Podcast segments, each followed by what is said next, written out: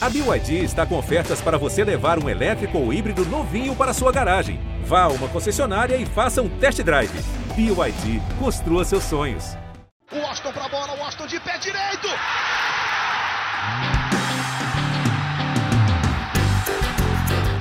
Está entrando no ar o podcast. Sabe de quem? Do Flusão, do tricolor das Laranjeiras. É o GE Fluminense.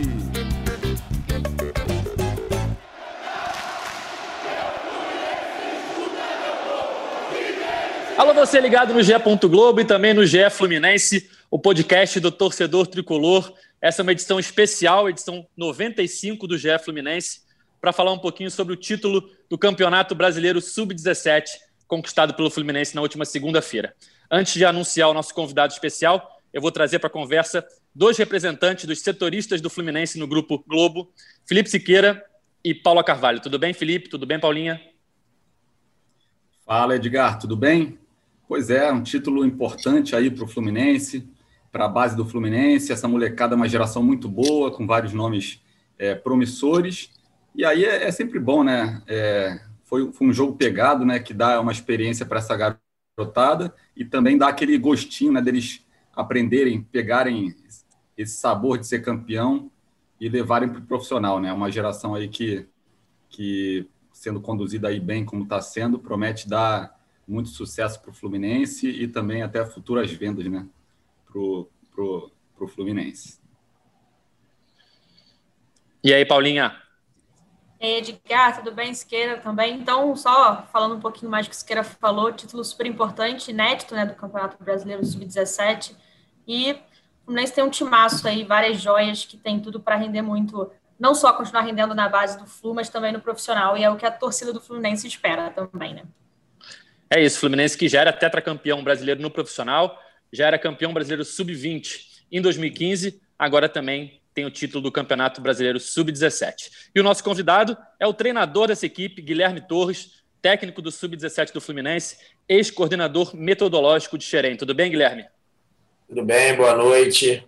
É um prazer estar com vocês aqui, batendo esse papo e poder conversar um pouquinho sobre essa caminhada desse título tão importante para o clube.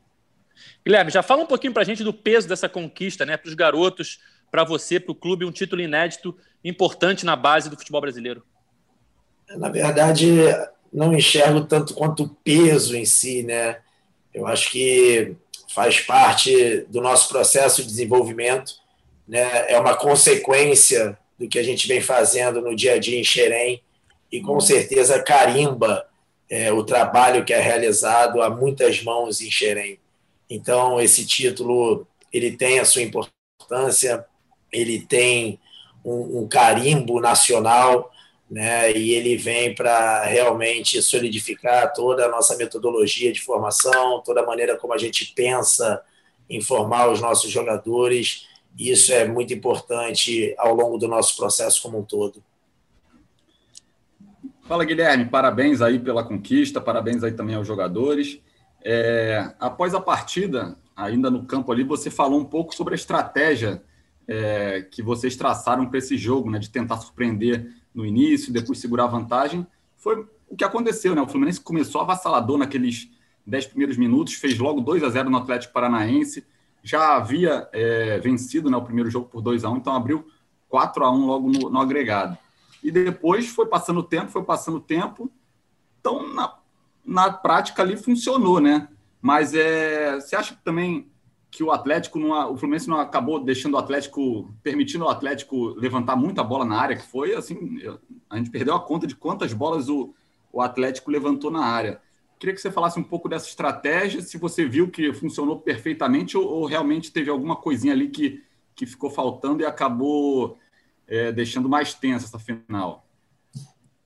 Boa noite, Felipe. É, na verdade, assim, é, a gente teve uma reunião com os meninos na véspera do jogo, né, na preleção. A gente fez uma preleção é, no dia anterior e depois a gente faz uma preleção no vestiário.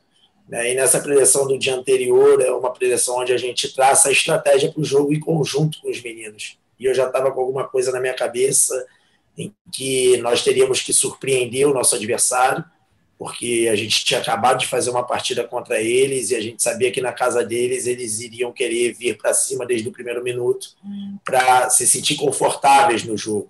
É uma equipe muito forte, a equipe do Atlético Paranaense, então eu precisava entender como é que a gente poderia surpreendê-los.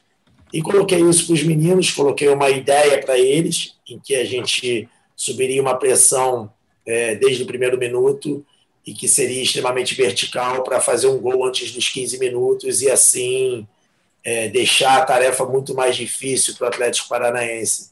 E para minha surpresa, a gente fez dois, né? Então foi até melhor do que eu tinha pensado. E tivemos ainda uma oportunidade com o Arthur que poderia ter sido o terceiro gol. E acredito que se a gente faz aquele terceiro gol, a gente matava o jogo com menos de 20 minutos, porque o Atlético não teria tanta força para buscar o resultado. Após essa chance perdida, o Atlético começou a trabalhar um pouco mais a bola e realmente achou esses espaços do lado do campo para poder estar alçando bola na nossa área, o que foi uma estratégia também diferente do que eles fizeram no primeiro jogo, até porque eles não estavam com o Renan no primeiro jogo, que é o centroavante deles que ontem estava no jogo. Então era a bola alçada para o Renan e o Renan é um menino de qualidade, é um menino que se posiciona muito bem na área e começou a gerar um certo desconforto para a gente. E isso foi tema né, em diversos momentos ali, é, eu com eles durante o jogo e também no vestiário no meio tempo, e que a gente precisaria é, tirar a origem da jogada, né? tirar é, a origem desse cruzamento. Precisava ter um pouco mais de pressão nesse portador da bola do corredor lateral, porque eles estavam, eles estavam alçando bola de qualquer lugar que eles tinham é, espaço, eles alçavam uma bola na área e brigando por primeira e segunda bola, enfim. Foi a estratégia que eles tiveram contra nós, né, o que também foi diferente do primeiro jogo. Então, acredito que isso fez com que a nossa equipe também demorasse um pouquinho mais a se adaptar a essa nova estratégia, mas acredito que a nossa estratégia foi melhor, porque a gente conseguiu fazer dois gols e eles um só, né? Então, é, foi, é um momento de adaptação, né? Os meninos de 17 anos precisam entender o que está acontecendo no jogo e rapidamente tomar decisão para resolver esses problemas. Mas eu acredito que a nossa estratégia ela foi, foi bem feita e a gente conseguiu sair na frente do placar bem cedo e e conseguiu também defender de maneira eficiente para não tomar um segundo gol. Né? Guilherme, parabéns primeiro né, pela, pela conquista do título para você e para todos os jogadores, mas falando um pouquinho ainda da estratégia que você conversou agora, contou agora para a gente, desse final com uma pressão maior do Atlético Paranaense, acredito que ela tenha sido um pouco tensa a partida no final, né? Como é que foi a sensação para vocês ali no banco de reservas? O tempo demorou muito para passar? O que, que passou na sua cabeça? Em algum momento você ficou receoso que aquele título pudesse escorregar das mãos? Como é que foi? Olha, eu vou te falar que o primeiro tempo para mim demorou mais do que o segundo, né? Porque o primeiro tempo ele teve uma história mais aberta, por assim dizer. A gente faz dois gols, aí pode podia, poderia ter feito o terceiro e aí fica aquela questão de cara, pô, não matamos o jogo, vamos matar o jogo, né? Uma situação que estava na nossa mão para matar o jogo.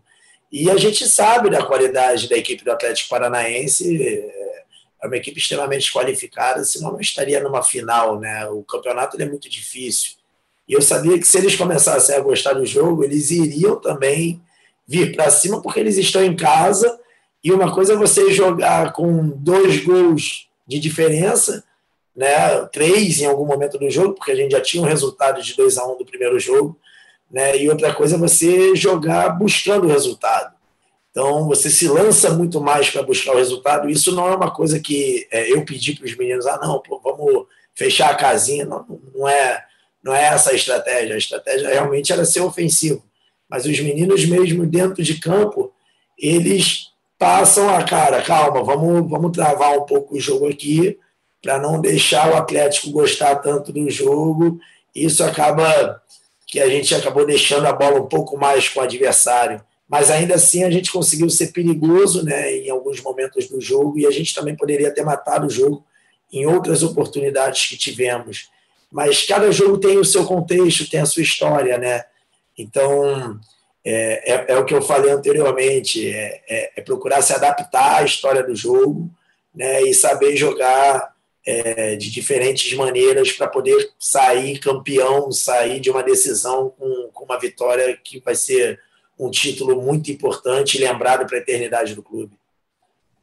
Ali no segundo tempo, é natural né, que o Atlético Paranaense, com a desvantagem, né, tenha mais iniciativa de buscar o jogo e o Fluminense de tentar controlar, né? Mas em certo momento ali, o Fluminense teve muita dificuldade também até de sair em contra-ataque.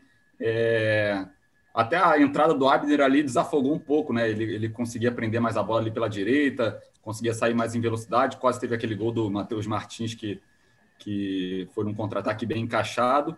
Mas o Fluminense ali no segundo tempo é, caiu um pouco de ritmo também. É, seria uma questão física, porque contra o São Paulo também, naquele, naquele jogo, naquele segundo jogo, o Fluminense abriu 3 a 0 depois tomou dois gols. É uma questão física dos jogadores, até pela idade de não conseguir manter essa intensidade durante 90 minutos, ou foi mais algo circunstancial ali da partida? Eu acho que, na verdade, tem as duas situações, Felipe.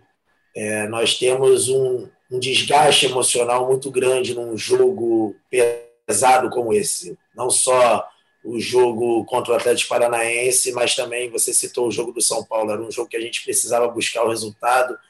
Também a gente foi para cima e foi avassalador também nos primeiros 26 minutos.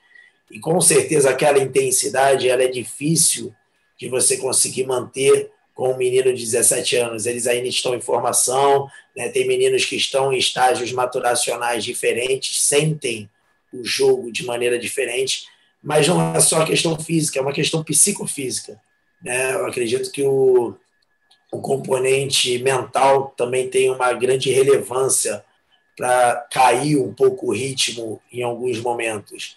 É, no segundo tempo desse nosso jogo, alguns jogadores eles baixaram um pouco a rotação, sim, e a gente foi fazendo as trocas para ver se a gente cons conseguia manter um pouco mais de pegada, né, sem a bola e ter uma saída mais eficaz no contra-ataque.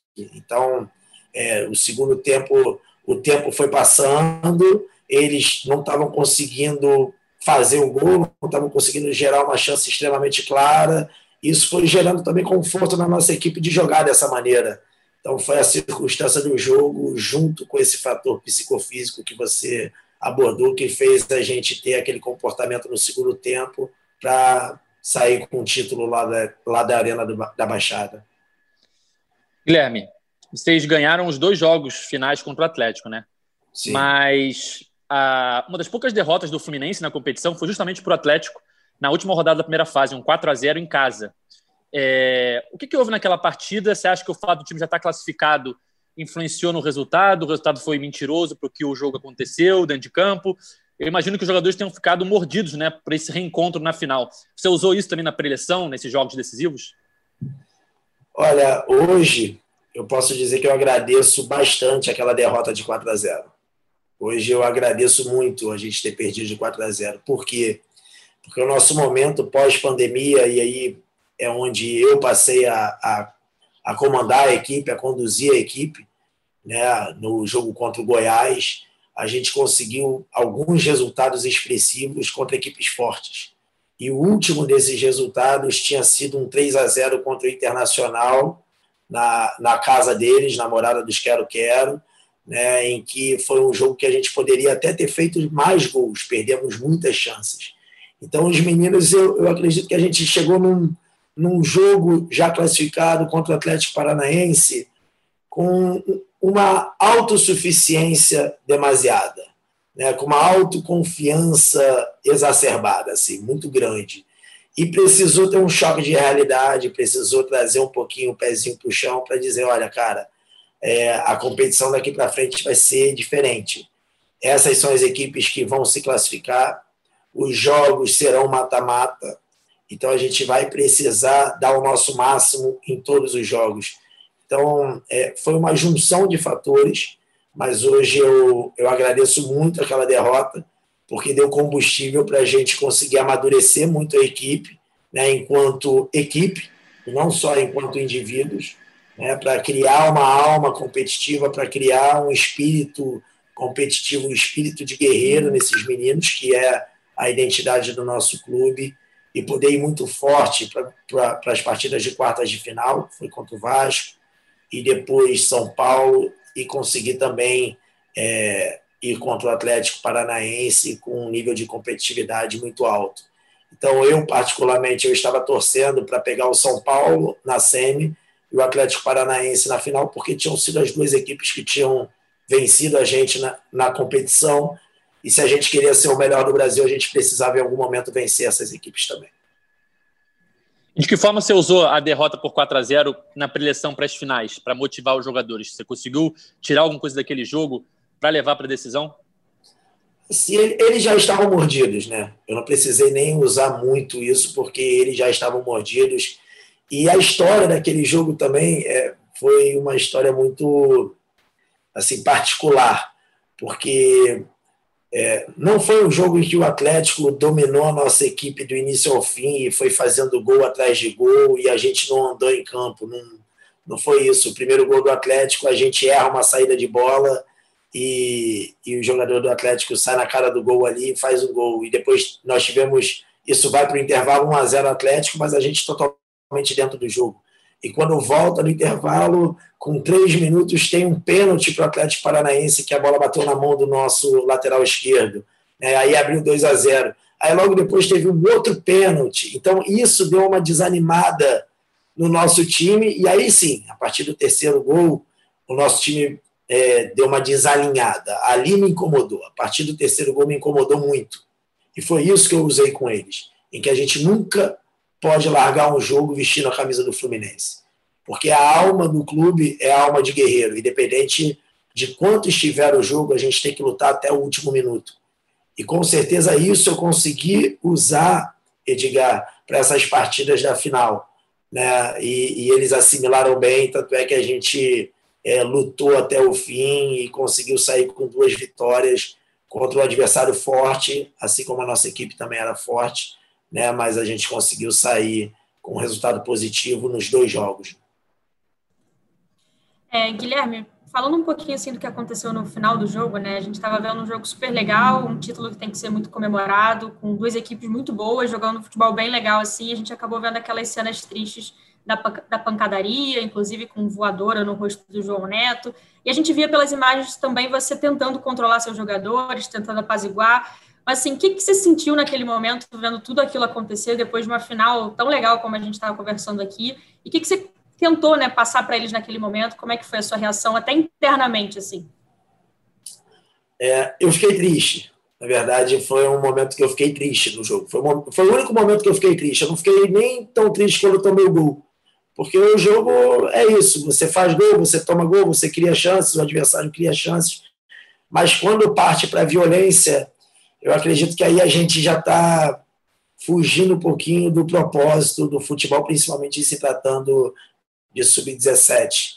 É, então, assim, só para vocês terem uma ideia, a, a, nossa metodologia de formação é baseada em cinco valores, que é o respeito, o comprometimento, o espírito de equipe, a criatividade e a meritocracia. E isso baliza o nosso dia a dia, baliza o nosso trabalho.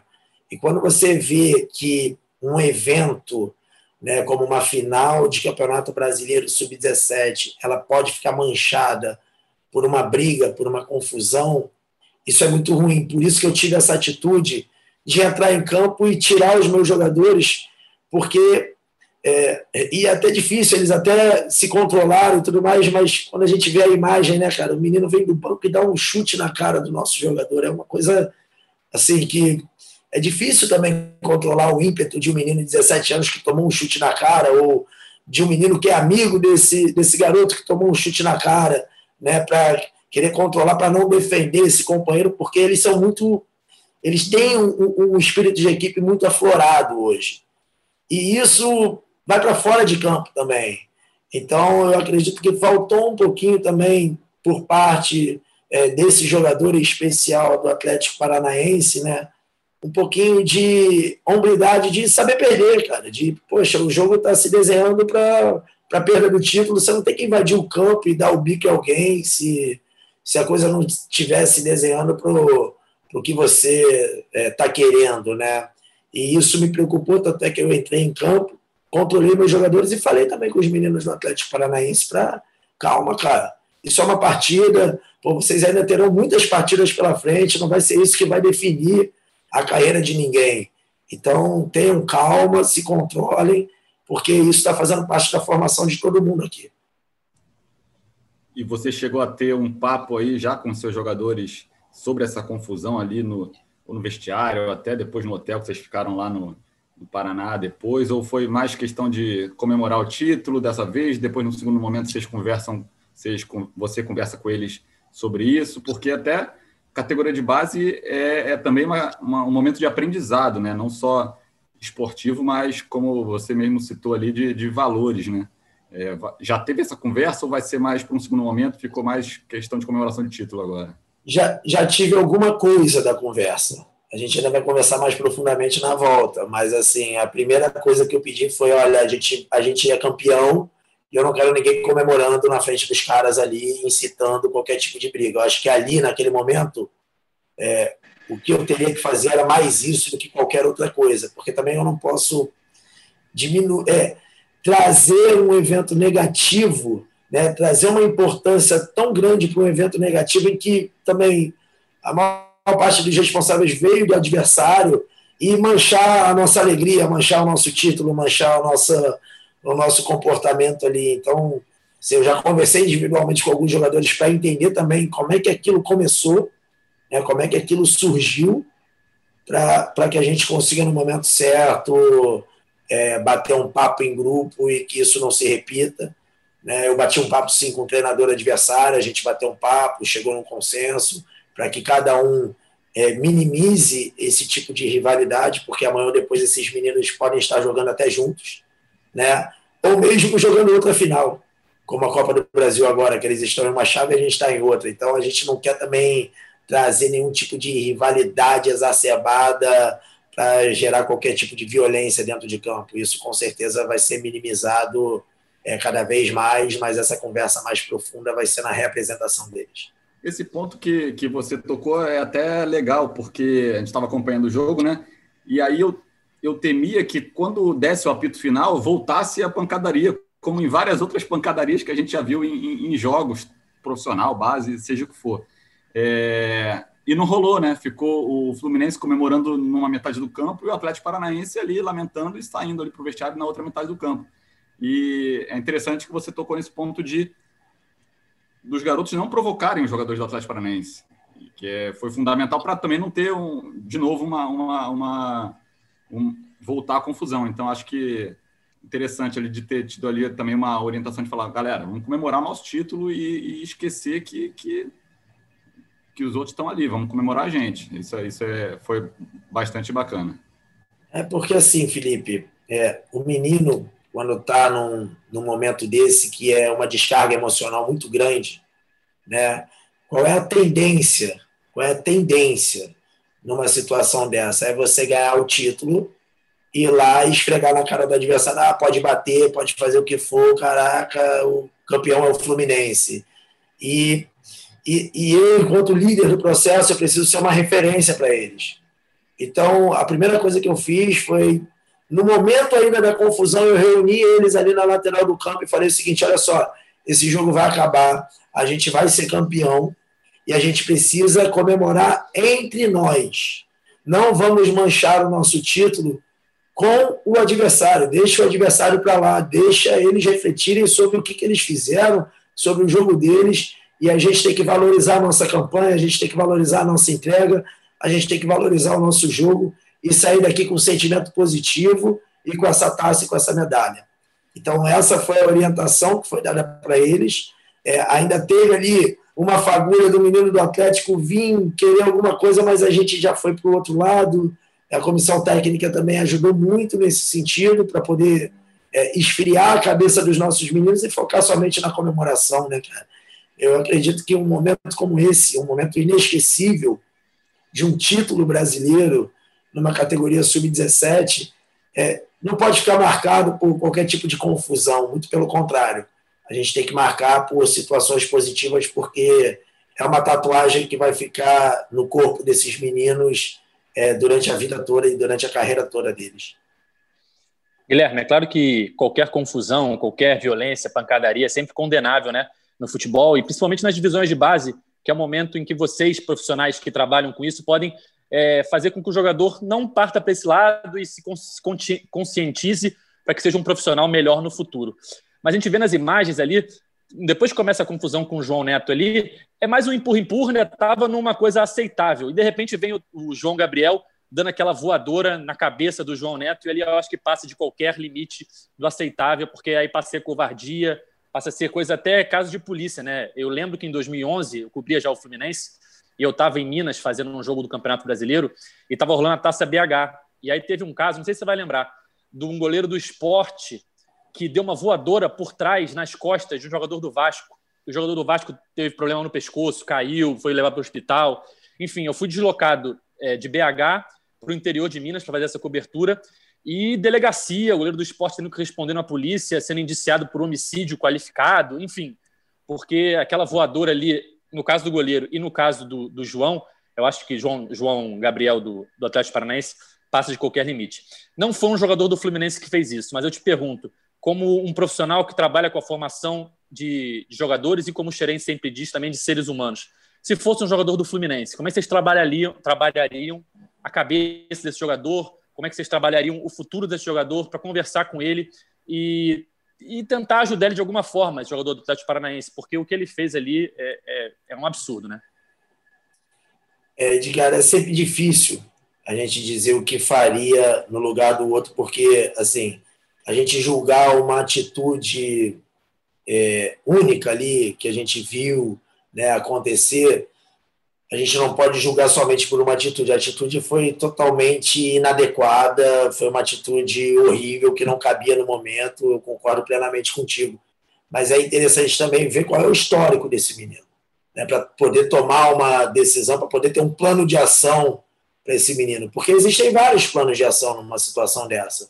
Desde você tentar resgatar ou de você mandar embora um menino desse. Dependendo do histórico, dependendo de como é a convivência desse menino, dependendo do próprio desempenho desse menino, né, de, de qual é a projeção dele dentro do clube, para poder tomar uma decisão em plano de ação em relação a ele. Mas com certeza é, tem que ser repreendido e tenho certeza que o Atlético Paranaense vai fazer isso, vai repreender essa atitude, eu conheço alguns profissionais que trabalham lá e eles também ficaram extremamente envergonhados com o que aconteceu. Agora, qual vai ser essa repreensão, eu já não, eu já não sei, né? porque vai depender de outros fatores.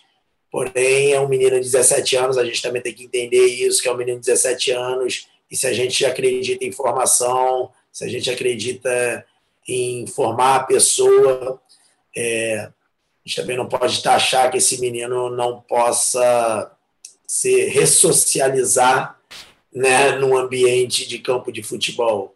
Talvez pode, pode ter sido um momento de desequilíbrio momentâneo e, de repente, até utilizar um pouco mais o, o setor de psicologia para poder estar ajudando, assistência social, enfim, ter um olhar mais psicossocial para que um comportamento como esse não, não volte a acontecer ao longo da carreira desse menino, seja no clube onde ele estiver.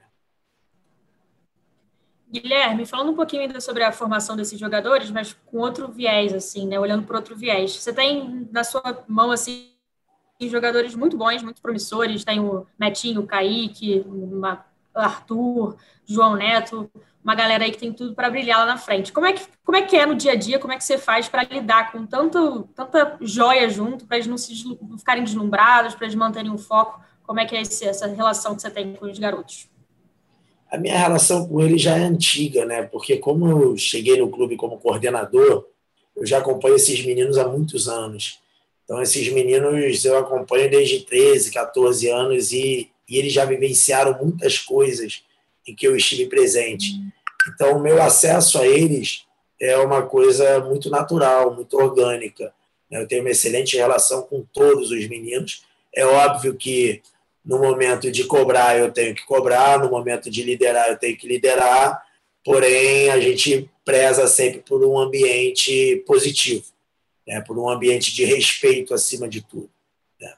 Agora, é, quando se trata de uma equipe em que existem muitos talentos, isso não é específico, exclusivo, verdade, só de uma categoria de base, mas é, pensa em uma equipe do futebol mundial que tem muitos talentos, com certeza você gerenciar esses talentos para trabalhar em equipe, para ter um trabalho em grupo, para ter um, uma solidariedade, né, para não querer ter o, o holofote somente em um ou dois jogadores, isso é mais difícil do que quando você trabalha com, com um grupo menos qualificado.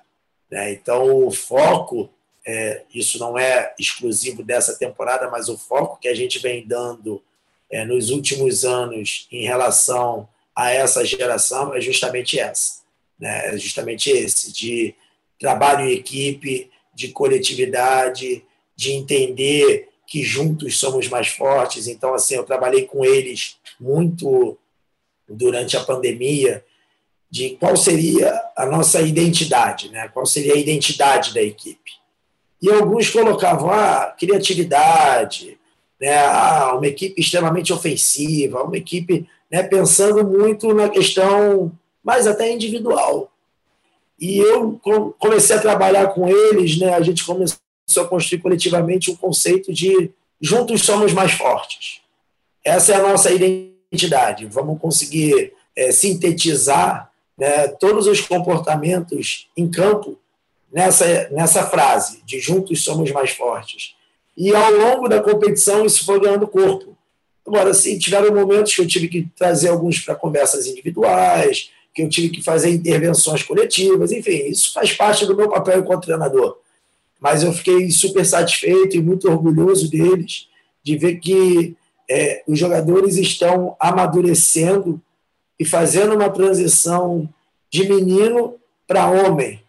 Né? E daqui a pouco eles podem estar sendo requisitados, seja para um sub-20, seja para o futebol profissional, e assim estar mais preparados e entender qual é o seu papel é, no todo, qual é o seu papel em uma equipe, qual é o seu papel dentro de um ambiente coletivo. Isso, com certeza, eles vêm se desenvolvendo e esse resultado ele também mostra que isso vem se desenvolvendo, até pela maneira como a gente teve que se defender em alguns momentos do jogo. Se alguém não estivesse defendendo, fatalmente o adversário faria um gol. Isso não foi exclusivo desse jogo. Né? Isso aconteceu em outros momentos do campeonato, mas são coisas que acontecem no futebol e que contribuem demais para a formação dos nossos jogadores.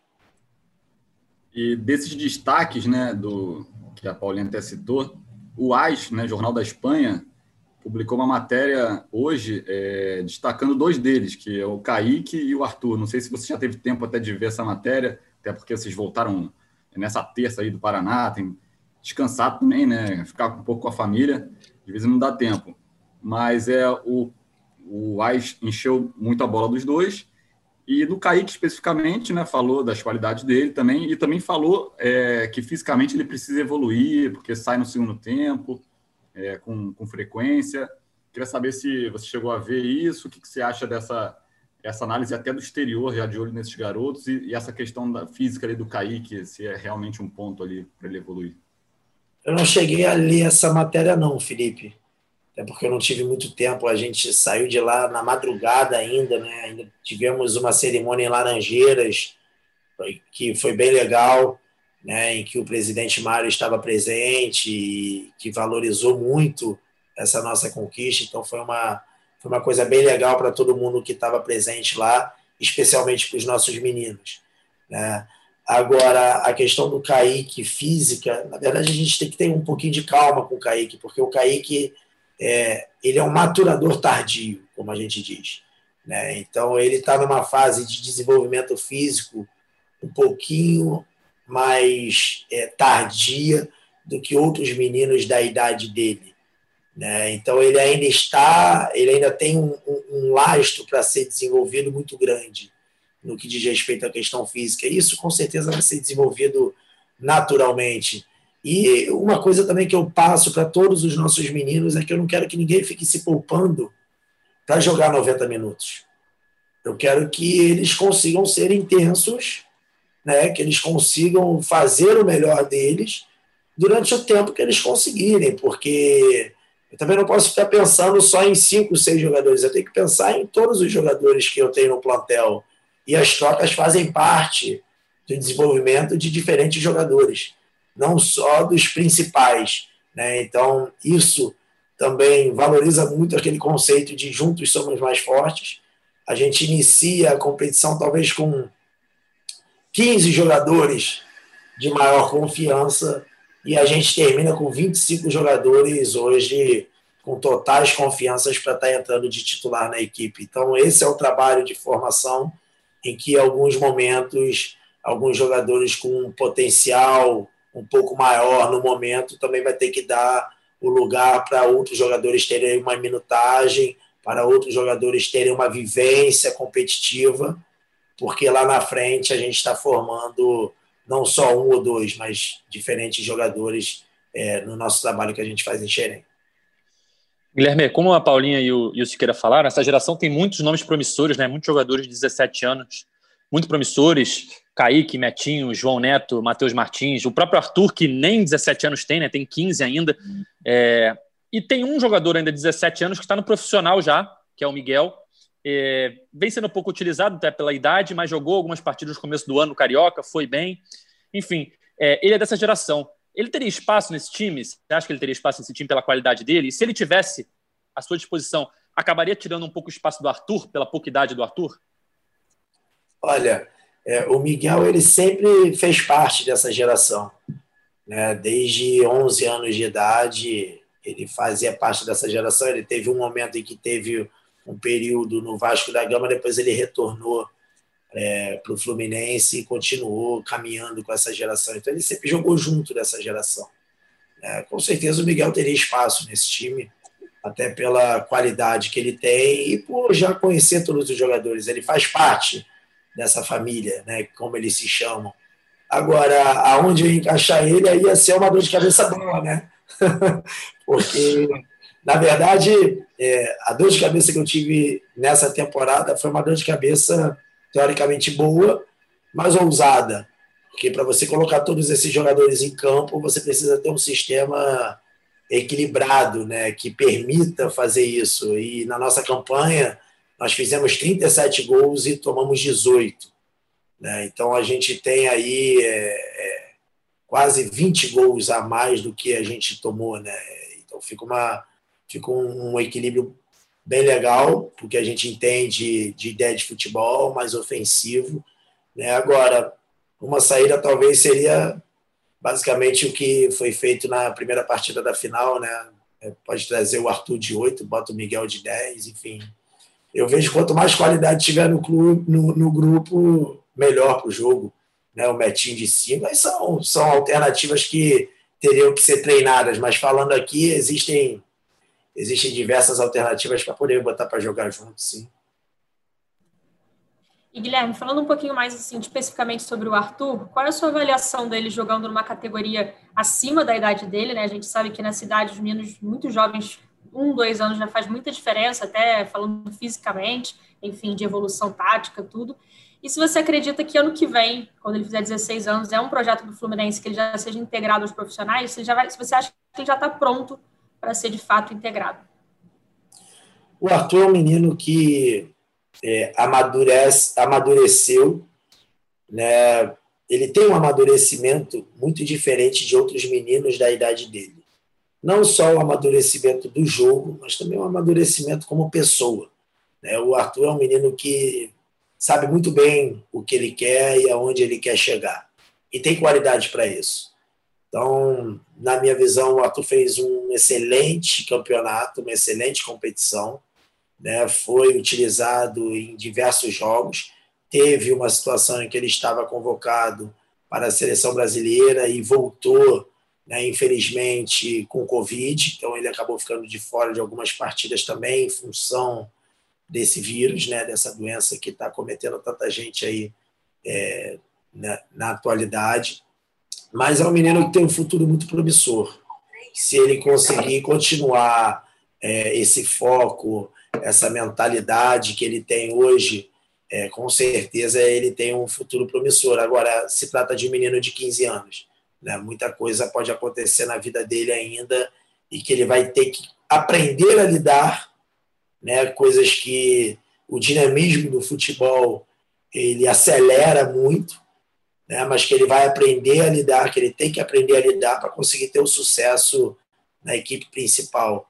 Então, respondendo a sua pergunta dele subir para o profissional, se ele vai ter rendimento ou não, eu não sei, ele tem capacidade para ter, né? Porém, vai depender muito de como vai ser a adaptação dele no futebol profissional e ser ou se ele vai ficar um tempo lá como um período de estágio e ainda vai descer para jogar nas categorias de base, enfim. Aí vai depender dessa adaptação dele nesse segundo momento.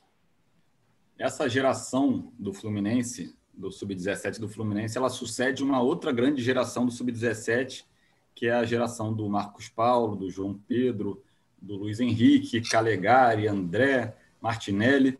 Essa galera toda que já está no profissional, apesar de terem idade de sub-20, né?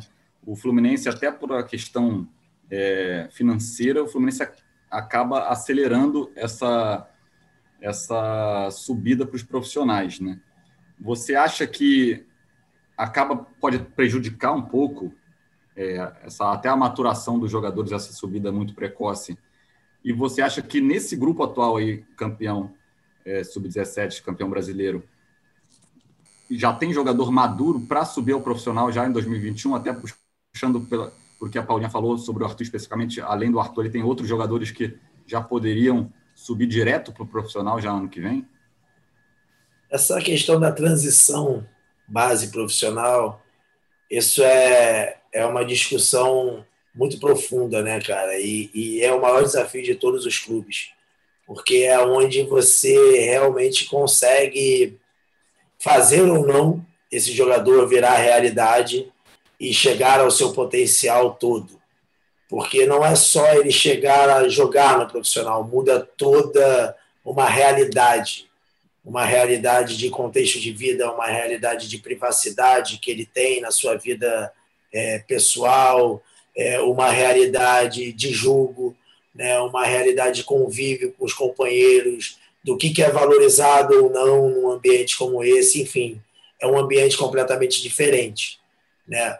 Tecnicamente, a gente pode falar que a gente tem jogadores né, que estão capacitados tecnicamente para jogar.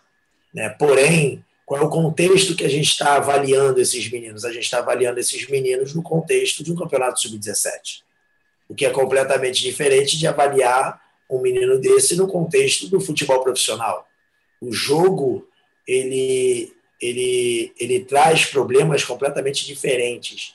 Né? O, o jogo do futebol profissional é mais complexo que o jogo do, do Sub-17, não só pela questão tática, mas também pela questão é, psicofísica, pela questão mental, né, da competitividade, pela questão física, de maturação física, enfim, é, são diferentes componentes que atuam para o menino conseguir se adaptar e render no futebol profissional. Eu acredito que esses meninos que estão hoje no sub-17, eles possuem um potencial muito grande, né?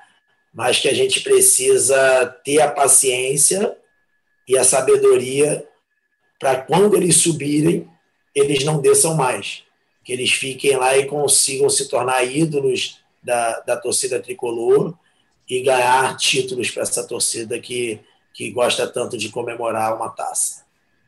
E, é, a gente falou da, das estrelas ali, é, mas assim, tipo, uma, você até falou, é um time, né? São, tem vários jogadores. E tem outros jogadores que acabam sendo coadjuvantes ali, é, o Caio Felipe goleiro, Justin, o Davi, Joilson, Jefté, Pedro Rocha, que estava fora dessa final machucado, mas foi titular a maior parte do tempo. Como é que é trabalhar também a cabeça desse, dessa galera que é, tipo, coadjuvante ali no time, de ficar, pô, a gente sua a camisa aqui, só o, o meio para frente aqui que, que é destacado, que recebe os louros. Como é que é trabalhar também essa, esses, esses garotos assim, que, que não tem tanto destaque, mas também fazem parte desse time campeão? O tratamento ele é igual, né? o tratamento ele é totalmente igual para todos ali, independente é, de um ter um status um pouco maior da mídia, enfim, tratamento é totalmente igual. E o dia a dia de treinamento traz a importância de cada um ali naquele grupo. Né? A competitividade entre eles ela é muito sadia. Então, vou te citar um exemplo, né? uma estratégia que eu adotei para trazer essa, essa mentalidade cada vez mais forte para esse segundo jogo da final foi gerar um pouco de desconforto neles, né? após a primeira partida. Porque o meu receio era que ah, ganhamos a primeira partida, estamos com a vantagem, vamos para a segunda e a gente vai resolver a hora que a gente quiser, pelo talento, pelo individual, enfim. E essa estratégia de tirar, de tirar o conforto deles foi trazer muita competitividade no treino. E algumas atividades eu colocava o ataque contra a defesa em competição. E muitas vezes a defesa ganha do ataque.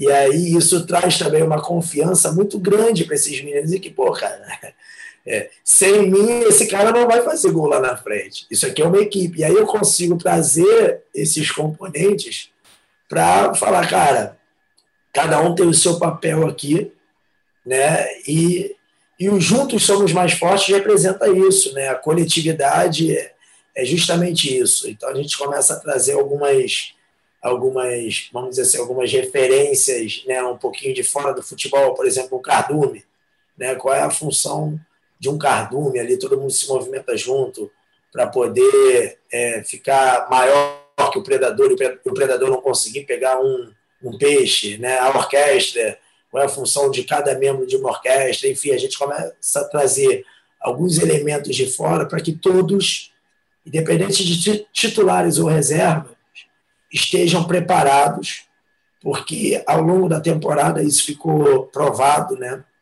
em que a, em que as oportunidades elas apareceram para diferentes jogadores. E eu falava isso com eles a todo momento. Olha, cara, quando a oportunidade aparecer, você tem que estar preparado. E isso você vai se preparar no dia a dia de treino. E o, o, o, que vem acontecendo é justamente isso. Então, é, essa questão do coadjuvante ou não, é, o mais importante é, cara, a estrela da nossa equipe é a equipe a estrela da nossa equipe é a interação entre vocês e não um ou dois jogadores. O Kaique só vai conseguir fazer gol se alguém passar a bola para ele ou se alguém recuperar uma bola.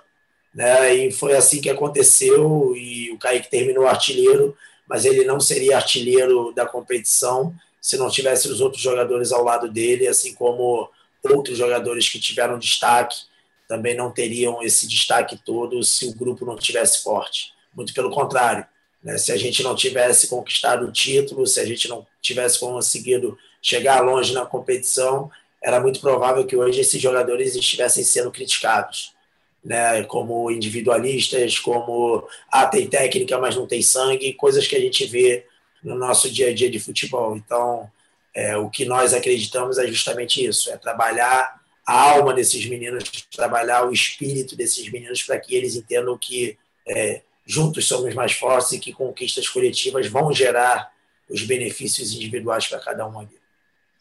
Guilherme, estamos chegando na reta final do nosso podcast especial Jeff Fluminense do título brasileiro sub-17 e queria te perguntar também um pouquinho da sua carreira, né? É, não era o seu plano a princípio assumir como treinador do sub-17, aconteceu e você saiu muito bem, o time foi campeão. É, quando você assumiu esse time, você imaginava que no fim do ano estaria levantando uma taça nacional? Olha, é, eu sabia que existia essa possibilidade sim, é, porque essa foi até uma das, uma das questões que me fez pegar essa equipe, né? a qualidade da geração. Mas assim, eu não estava pensando na taça. Eu, eu, a taça para mim era uma consequência, não era o meu objetivo principal a taça. Meu objetivo principal era o seguinte, cara, a gente tem uma geração que tem talento, tem muito talento aqui nessa geração e a gente precisa desenvolver esse talento. Né? Então, eu enxerguei essa oportunidade de ter uma intervenção direta nesses meninos e colaborar no desenvolvimento de cada um a partir de uma referência positiva, a partir de uma liderança positiva. Esse é, era o meu maior objetivo nessa temporada e por isso que eu aceitei o cargo para conseguir é, realizar a metodologia do clube na essência. Né? E, e o título acabou vindo como consequência, mas com certeza eu sabia que tinha uma equipe talentosa na mão, né? mas que teria muito trabalho pela frente também para conseguir é, transformar uma geração de sonho em uma geração de conquista, né? Isso foi uma das coisas que eu trabalhei com eles também, né? É, é como aqueles meninos que vendem amendoim no sinal, que atrás da camisa dele está lá quem dorme sonha, quem trabalha conquista. Eu usei muito isso com eles para eles entenderem, cara, vocês querem ser o quê? Uma geração em que as pessoas fiquem, caramba, poxa, esses caras poderiam ter feito isso, poderiam ter feito aquilo, ou a gente vai ser uma geração concreta, com uma conquista de um título que o clube nunca teve e marcar o nome na história do clube. E, e isso, com certeza, foi algo que os meninos compraram né, e continuam se desenvolvendo, porque a temporada também ainda não acabou, né? A gente ainda tem aí uma Copa do Brasil, a gente ainda tem uma Supercopa, então a gente vai ter um período de folga agora, mas com certeza depois a gente vai voltar é, com uma mentalidade ainda mais forte para poder continuar se desenvolvendo e, se for o caso, também sair com outro título, né? Como consequência desse desenvolvimento, como consequência dessa evolução que esses meninos vêm tendo de maneira muito satisfatória até é para a galera que está ouvindo, no fim de novembro, a gente fez uma, uma matéria bem interessante com você e com o Eduardo, né, que, é, que é seu irmão, que é o técnico do, do time sub-20. Falamos um pouco. Vocês chegaram ao clube ali em 2017, iniciaram o processo ali de, como coordenadores metodológicos, iniciaram o processo de é, botar no papel o DNA tricolor, o DNA que o Fluminense já carrega há anos ali. Vocês foram responsáveis ali por, por é, colocar uma, num, num, método, né? E quem quiser ver até essa matéria, procura lá, irmãos, técnico sub-20, sub-17, DNA Tricolor, que vai achar lá no, no Globo Esporte, no Google. É, e nessa, nessa conversa, perguntei para vocês até se você, né, que era coordenador metodológico, caiu meio de paraquedas, assim como técnico esse ano, se você pretendia seguir essa carreira como técnico. Na época você até falou, Cara, não sei, não era uma coisa que eu ainda pensei muito, estou deixando rolar. E agora você sentiu esse sabor de ser campeão, cheirinho ali da taça. Você não acha que com esse gostinho assim você pegou, pegou o gosto ali de, de ser técnico, não? Não acha que já consegue influenciar nessa decisão? Cara, assim, é... o título ele não tem preço, né? O gosto de um título só quem ganha consegue ter, né? E, e com certeza esse gostinho é muito bom, porque é um reconhecimento, né, cara, de um trabalho que vem sendo realizado, é um reconhecimento não só da nossa comissão técnica, dos jogadores, mas também de todos que realizam o trabalho ali em Xerém. É um título é, que tem muitas mãos envolvidas nesse título. E não só quem está no dia a dia, mas liderar, né, conduzir uma equipe é, em busca desse título, com certeza foi uma experiência muito positiva e foi algo que vai marcar a minha vida, tanto pessoal quanto profissional. Mas eu, como filosofia de vida mesmo, eu busco muito viver o momento, né? Eu não, não é meu ficar projetando muito, olha, daqui a um ano eu quero estar ali, daqui a dois anos eu quero estar ali, até porque, é, pelo tempo que eu estou no futebol, eu sei que esse planejamento de carreira no futebol, ele é um pouco complicado de você ter pelo dinamismo que as coisas acontecem. Então, eu busco estar vivendo o momento intensamente, busco estar me preparando é, o máximo possível para caso algum dia ocorra alguma oportunidade, seja como treinador ou alguma outra função, e que eu julgue interessante, que eu julgue que seja uma coisa que vai me fazer evoluir, que vai me fazer crescer, que eu vá poder é, colaborar com o processo que existe ali, aí eu posso tomar decisão e aceitar e de peito aberto para poder é, evoluir, assim como aconteceu nesse período dessa temporada, né? Eu aceitei a decisão em, em assumir o sub-17, né? E hoje a gente está campeão, então assim o arrependimento é zero. Pelo contrário, eu me sinto muito merecedor do que, que tudo está acontecendo, porque a gente vem se preparando e, e os meninos, como centro do processo, eles são mais merecedores ainda de tudo isso que está acontecendo, pelo trabalho todo que foi realizado e o futuro, cara, eu realmente eu não tenho uma resposta para dar sobre o que, que vai acontecer, o que, que não vai acontecer, mas com certeza o gostinho do título, o gostinho da vitória, ele fica marcado na minha vida. Guilherme, a gente queria te agradecer muito pela sua participação nessa edição especial do podcast É Fluminense, pelo seu tempo, né? É, hoje, terça-feira, está gravando terça-feira à noite. Vocês acabaram de voltar de Curitiba. A correria, imagino que tenha sido grande hoje. Queria te agradecer bastante. Parabéns mais uma vez por essa conquista inédita para o Fluminense. E boa sorte nos confrontos da, das quartas de final da Copa do Brasil Sub-17, que né, tem mais coisa pela frente ainda para essa geração, né? Dias 6 e 10 de janeiro, Fluminense e Atlético Mineiro. Fluminense brigando aí por uma taça que escapou em 2018, né? Chegaram na final, aquela geração já badalada que a gente falou aqui, que muitos hoje estão no profissional, como André, Martinelli, João Pedro, que está lá na Inglaterra, Pitaluga, que está na Inglaterra, Marcos Paulo, que é um dos destaques do profissional do Fluminense. Boa sorte nessa partida, nessa, nesse confronto, e muito obrigado pela sua participação, cara. Eu que agradeço, agradeço o convite, né? agradeço poder estar tá compartilhando aí algumas vivências que a gente teve durante a competição. Acredito que isso também seja uma curiosidade do torcedor tricolor, né? Conhecer um pouquinho mais dos bastidores de uma conquista. Então, isso, para mim também, eu fico super satisfeito de poder estar compartilhando isso com quem é a alma do clube, que é a nossa torcida. Né? Em relação à Copa do Brasil, é, existiu uma coincidência muito interessante no, no, título de ontem. Eu não sei se vocês estavam sabendo, mas é, faziam exatamente dois anos que a gente tinha perdido a Copa do Brasil de 2018. Foi no dia 21 de dezembro também. E aquela derrota, ela machucou muito a gente. Né? Eu estava totalmente envolvido no processo, junto com o Eduardo, e aquilo é, machucou demais a gente, e a gente utilizou aquilo como combustível.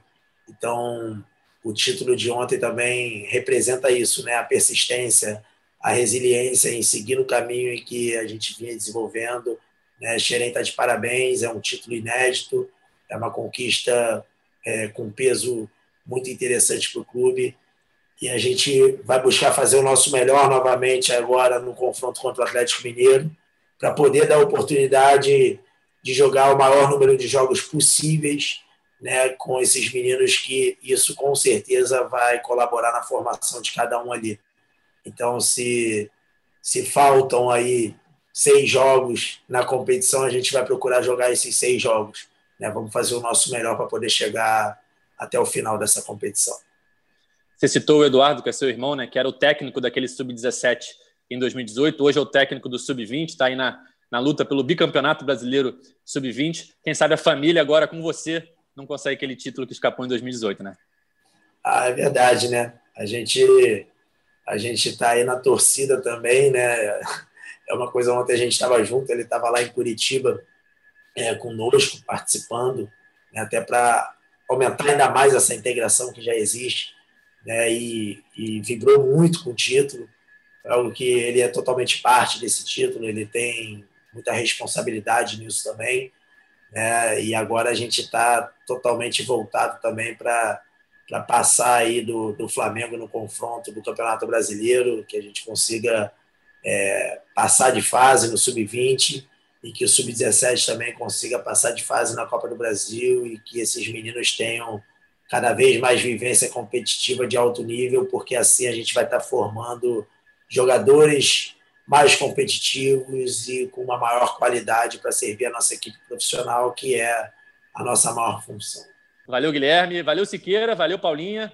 Obrigado pela companhia mais uma vez. E a gente volta semana que vem para falar de Fluminense São Paulo pelo Campeonato Brasileiro dos Profissionais. Fluminense tentando aí voltar à, disputa por uma vaga na Libertadores, né? Valeu, valeu, Edgar. Valeu, Guilherme, pela disponibilidade. Novamente, parabéns pelo título e que continue aí fazendo esse trabalho muito bom aí no Fluminense para preparar essa molecada aí para continuar dando muitas alegrias aí no, no time do Fluminense. Quem sabe aí é, trilhando conquistas no sub-20, depois no, nos profissionais. Valeu também, amigos, e parabéns mais uma vez aí, reforçando tudo que a gente já falou. Guilherme, parabéns para você, para os meninos, e como a gente falou aqui, que vocês continuem vencendo, tem Copa do Brasil pela frente, a gente vai estar na torcida e acompanhando também. Valeu. Obrigado. Valeu, galera. Muito obrigado aí pela oportunidade. Sempre que vocês quiserem, estou à disponibilidade. E sigam em frente, que o, o trabalho de vocês também é muito bem feito, tá? Obrigado, Guilherme. Valeu, galera. Encerrando aqui a edição especial do podcast GE Fluminense, edição 95, falando aí sobre essa conquista do Fluminense no Campeonato Brasileiro Sub-17. Sempre lembrando que nossos podcasts estão nas principais plataformas de podcast. Sempre que você quiser se manter atualizado e informado sobre o Fluminense, é só procurar lá pelo GE Fluminense. A gente volta semana que vem para falar sobre o próximo jogo do Campeonato Brasileiro entre Fluminense e São Paulo. Esse podcast tem a edição de Bruno Mesquita, coordenação de Rafael Barros e a gerência de André Amaral. Valeu, galera. Até a próxima.